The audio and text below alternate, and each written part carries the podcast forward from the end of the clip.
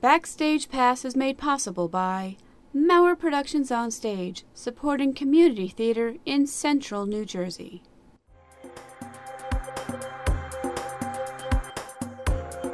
Hello and welcome to Backstage Pass, Central New Jersey's community theater podcast. I'm John Mauer, and I'll be moderating this session, where we will be talking about the musical Assassins being presented by Cheng Ferrara Productions at the Kelsey Theater starting July 24th.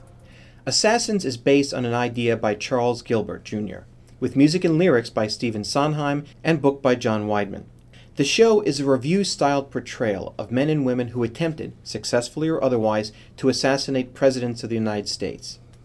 Assassins prompts its audience to consider the motivations of its historical characters. It doesn't seek to justify them, it doesn't humanize them, it just lays them out, exposing them to the light of day. Sondheim's haunting score, with songs like Another National Anthem and Something Just Broke, gives the audience a glimpse into the inner thoughts of these tortured and twisted individuals. It had an off Broadway run in 1990, and its 2004 Broadway run garnered its seven nominations and five Tony Awards, including Best Revival and Best Direction of a Musical. With me to talk about the Cheng Ferrara production are director Frank Ferrara, technical director Judi Parrish, Kyrus Westcott, who plays the balladeer, John Zimmerman, who plays Charles J. Guiteau, Jennifer Devenio as Sara Jane Moore, and Andrew Young, who plays the proprietor. Hello, thank you for joining us. Hi there. Hi, John. Hi.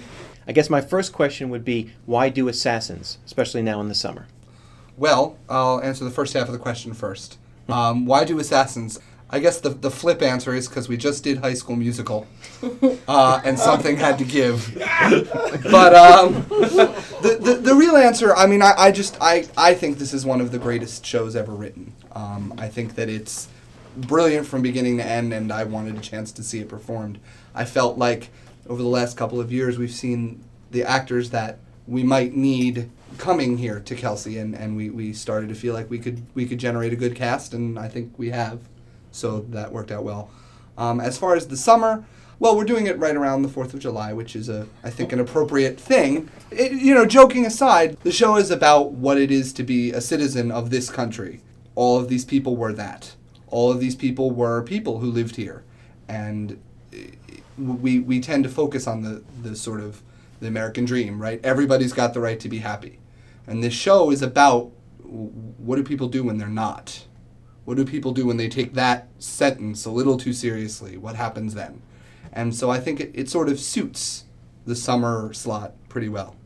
No, this is not in any way a lighthearted musical.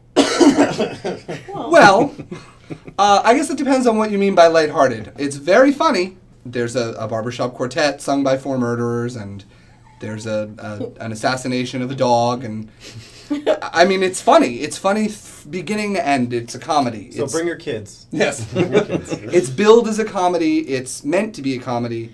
Uh, that's not to say that it doesn't have serious themes. That's not to say it doesn't have serious moments. But there are parts that are funny, but it's a little dark. I was gonna say, you know, I, I think of this show as the kind of thing where you, you, you laugh to stop from crying. I mean, these are people who are clearly, some of them in pain, either mental or physical. Um, all of them feel wounded or, or wronged in some way. And so either you're going to spend an hour and a half to two hours crying for them and sympathizing with them, which is the way Stephen Sondheim and the, these writers clearly did not want to go, or you can just sort of laugh at the absurdity of it and then find yourself in with these characters in these dark moments where you have to then confront the reality of wow maybe that's not as funny as i thought it was one of the one of the things that I always found really well stated in the liner notes for the original r- recording of this show. The person who wrote them, and I can't recall who it is off the top of my head. I think it might have been the uh, the artistic director of the theater in Houston where they premiered this. Uh, said that after the show was over, he sort of watched the audience filing out, and he saw two people coming out, and one of them had clearly been moved by the show, and the other had not. And the woman who had been moved was was crying, and her her companion asked who she was crying for. Why are you crying for these people? And the woman who was crying said, "I'm not. I'm crying for us." Because I think and I think that's probably the the essence of this show. The show isn't really about these nine people who tried or succeeded in killing the president. It's really about the rest of us. It's about our collective history, and it's sort of imagining this this history that didn't happen to explain the history that did. And this is a very character-driven piece. Yes, absolutely. And being Sondheim, that means it also has extremely tough music that has to be learned and You said a mouthful there. Gen- g- g- gentlemen, That that pretty much sums up everything. Uh, I did High School Musical with uh, Frank, and um, High School Musical is definitely not Sondheim by any means. but we love it. Yeah, oh no, we do. We love it. Uh, yay, Disney. Um, but no, the, the music is very difficult, but I think that's what makes it fun and interesting. And the whole cast has been working really hard with the music, uh, as with anybody that has done Son- Sondheim knows that it just takes time. It's very tedious, but it takes time. And once you get it, it sounds great. to give you an idea of how difficult this is, um, there's a barbershop quartet number which Frank had alluded to, um, and in it I sing the lead part, which is supposed to be the melody. Um, and if you've ever seen Music Man, you know there's you know light a rose, I'm home again, where the melody is this easy, simple line. So I have the easiest line, and it is the darndest part to try and learn because it's a Sondheim melody. So even that is not an easy thing to do, and I feel like a jerk in rehearsals because I'm messing up the melody, and everyone else is singing this thing where they're jumping up and down and an octave higher. You know, and Nick Cheng is is trying to play all four parts simultaneously, and uh, he's a musical director, and it's just, um, but just like anything, because it is so difficult, it is so rewarding.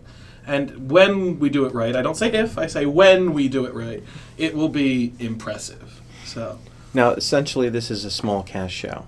Yes. 10 or so characters in Yes. it. Knowing the knowing the challenges that were going to happen between the character driven pieces and the music that had to be sung. Did you have any issues in getting the cast members that you needed to do this?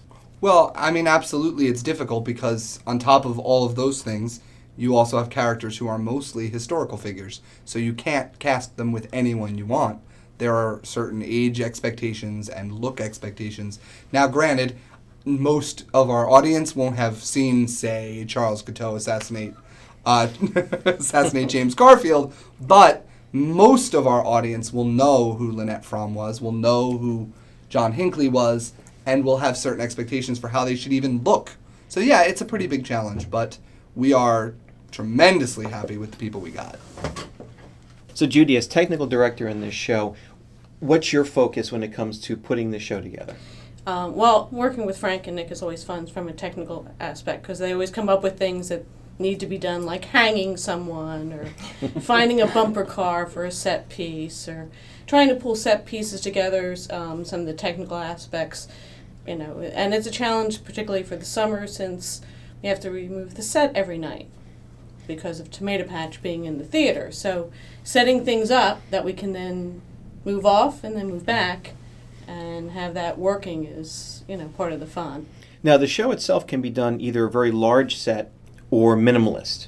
And what direction are you guys going in? Frank's vision really was sort of an old carnival, so a lot of the pieces are set up to look like we're in a carnival setting. That's why I mentioned a bumper car.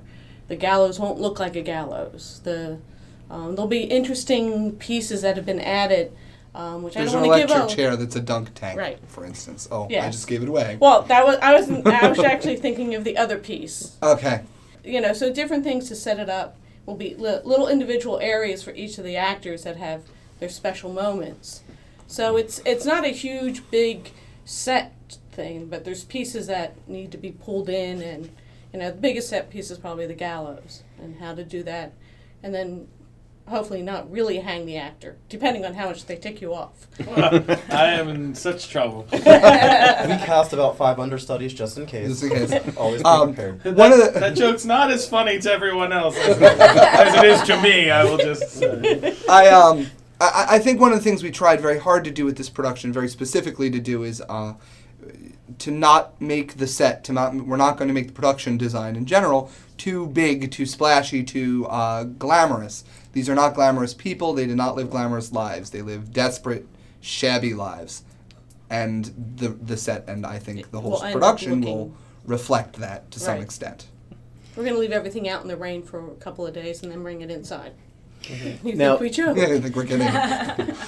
So, it, as we mentioned, it was a character. This is a character-driven show, and we've got four of those characters here with us. Who I'm going to go down the line here and just get an idea of, of what direction you're looking to take your character. And in deference, we're going to start ladies first. Thank you. Um, whoops. Kyrus, ladies and gentlemen. Here all week. um, in terms of what, do- what do you mean? Well, you're playing Sara Approaching, Jane Moore, right. right? Um, for those who may not have that historical perspective, who was she? Uh, Sara Jane Moore uh, attempted to assassinate President Gerald Shortly after uh, Squeaky Fromme uh, attempted uh, assassinating him. Um, and and she, uh, what I find intriguing actually about all the characters is uh, sort of you, you always wonder why'd they do it, and not all the characters, in fact, very few of them are the ones that you say, oh yeah, I could totally see this person was going to go, uh, you know, try to kill the president. You know what it what it means to them. Um, she, it, as I understand, she just seems um, a bit lost, sort of looking for where she fits in and, and trying on different jobs, different husbands, different children, um, you know, and, and just trying to find where she fits in with, with what group. And I, I think she's repeatedly unsuccessful. And, and another way uh, she was trying to fit in was with uh, groups of, of radicals in San Francisco, and uh, you know this was sort of her way of take me seriously. You know, look look what lengths I'll go to. Uh, really, you know, like me. so Now, the, the thought of this is since most of these are historical characters, except for like the proprietor, uh, did you have to think to go back and, and look at their lives, or did you do any research? Oh yeah, definitely. I read a lot about her, um, about the hubbub that surrounded uh, her particular attempt, um, what happened with her sentencing, um, and and more recently, her release after 30 years, and even that was kind of interesting her approach and, and sort of how she hello Okay. how she processes the the event even all these years later. And and she's remorseful but I I still didn't get the impression that she um, really understood the magnitude of what she did you know I think she she addressed it as a um, an error in judgment Yes. you know After 30 years in prison. Yeah and, Oh, and- that that and again, interview is unbelievable. yeah if I if I had the chance, I I'd do it again I would. Well, no, she was like, I wouldn't. No, I don't think I'd do it again. Really? That's what you learned? Yeah. Thirty years. but but she felt certain that someone else would have. So you know, if it wasn't me, it would have been somebody else. It's very very interchangeable. Sort of still not taking that full mm-hmm. accountability and responsibility and the the, the depth. so she's she's a very interesting character. Now, Andrew, you're the proprietor. In the course of this show, what's the proprietor's role? Well, the proprietor sort of acts, he's written in a way that you can take it in almost any direction. And the way I see it is he's sort of that little voice in your ear. And as the show progresses, as it goes on, he gets a little louder and a little louder and a little louder until he overtakes reason. And I think the challenge with the role is it's almost written in a way where you can play it like a used car salesman, but you have to blend it with the different, you know, patterns with each character, making sure that each character is gets to hear you. You know, I wouldn't talk to a character like Sara Jane Moore as I would talk to a character like John Wilkes Booth. They're completely different people, and it's sort of uh, he's the sort of guy, the proprietor, who tries to get each and each of these people to, to do something that maybe they weren't thinking about doing, but pushing them to going to extremes. Now, was there anything that you thought of from literature that made that you would use to pull this off?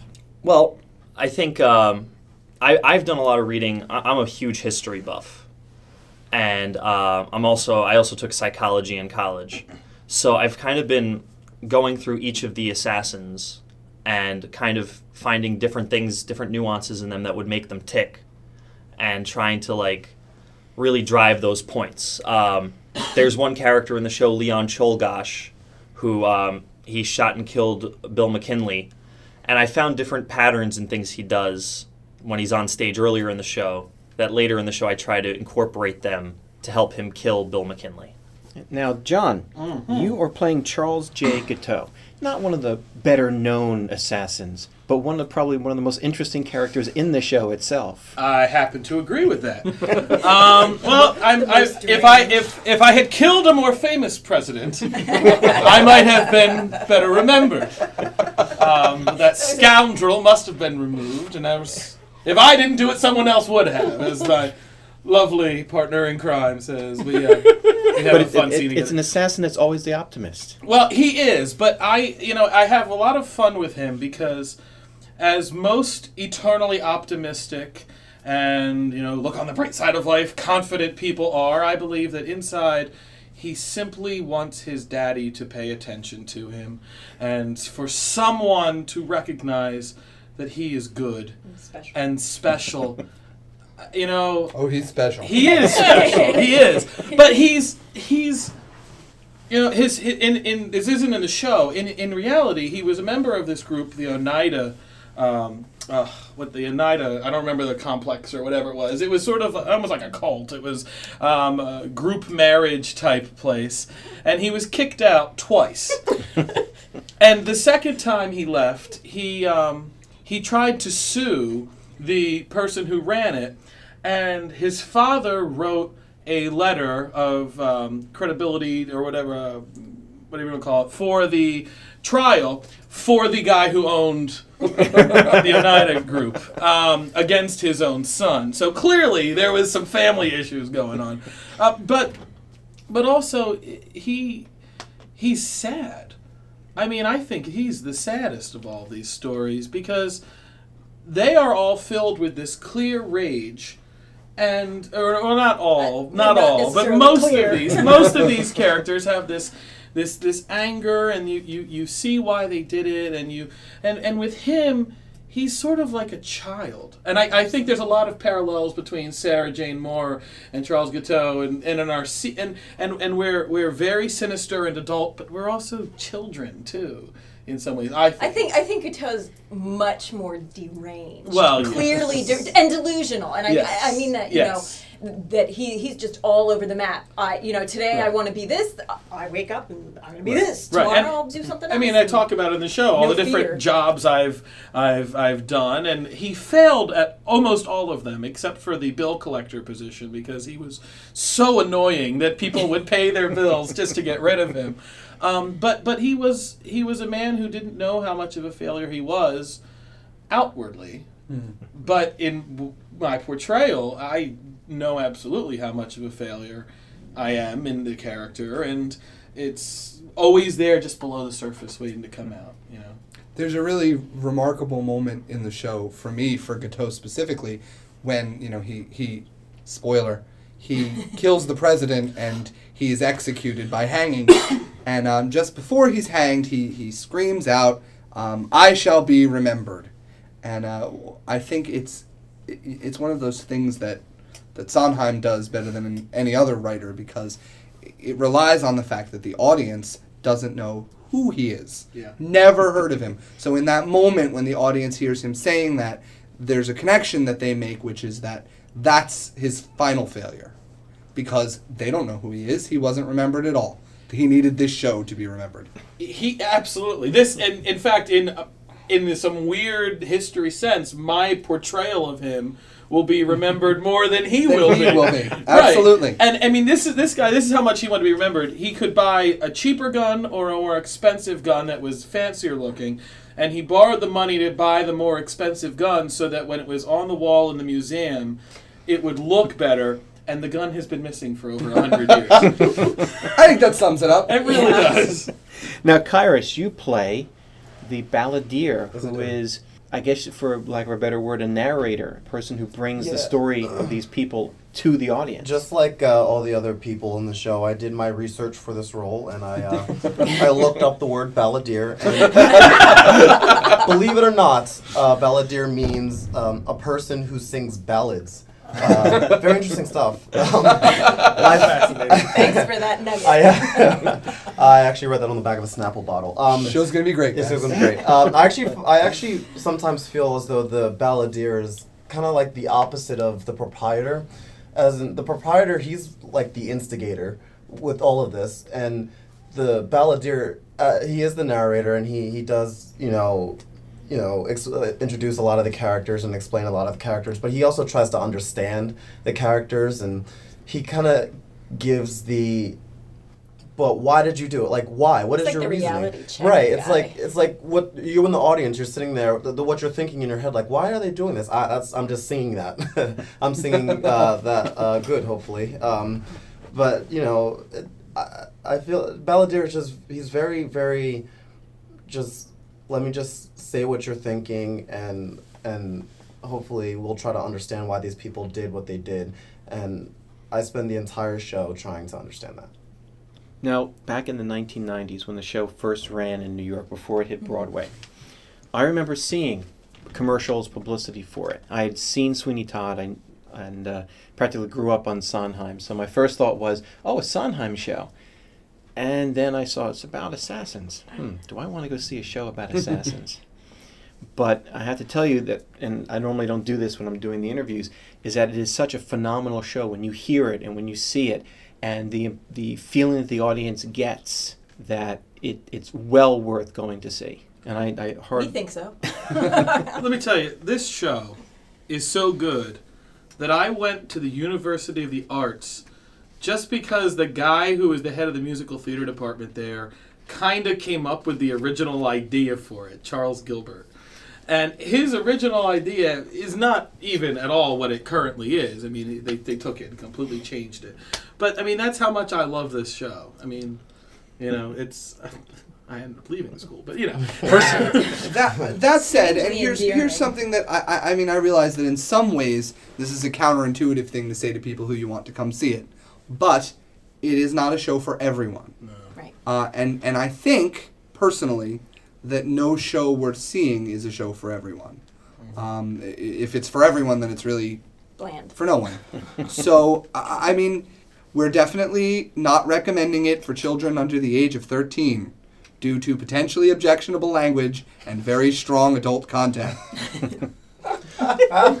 Personally, uh, this is the first musical I've done in over two years, and the thing that draws me to this show is I don't really see it as much a musical as I see it a play with music behind it. I think in a lot of musicals, the music a- and the lyrics kind of just embody the emotion, but I think in a show like Assassins, Sondheim gives the actor the opportunity to embody the emotions. He doesn't, you know, rely on the chords. He he lets you know the actors do the job, and I think that's what made me come all the way down to Kelsey to do this show. Is this show is so powerful because it gives the actors a chance to act. So, what does Cheng Ferrara have coming up later in the season? Well, in uh, September of this year, we will be producing the musical Jekyll and Hyde by Frank Wildhorn.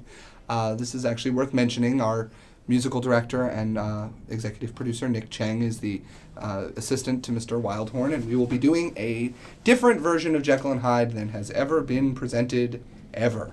So, if you're interested in Jekyll and Hyde, but want to see songs that you've never seen before, come see ours.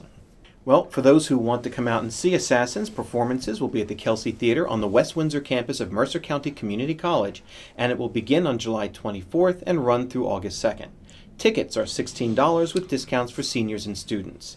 Go to www.kelsey at mccc.org or call 609 570 3333 for further information and reservations.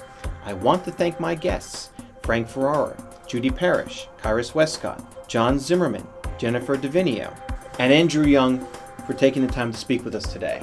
Thank, Thank you. you. Thank you. For Backstage Pass, I'm John Maurer. Thanks for listening.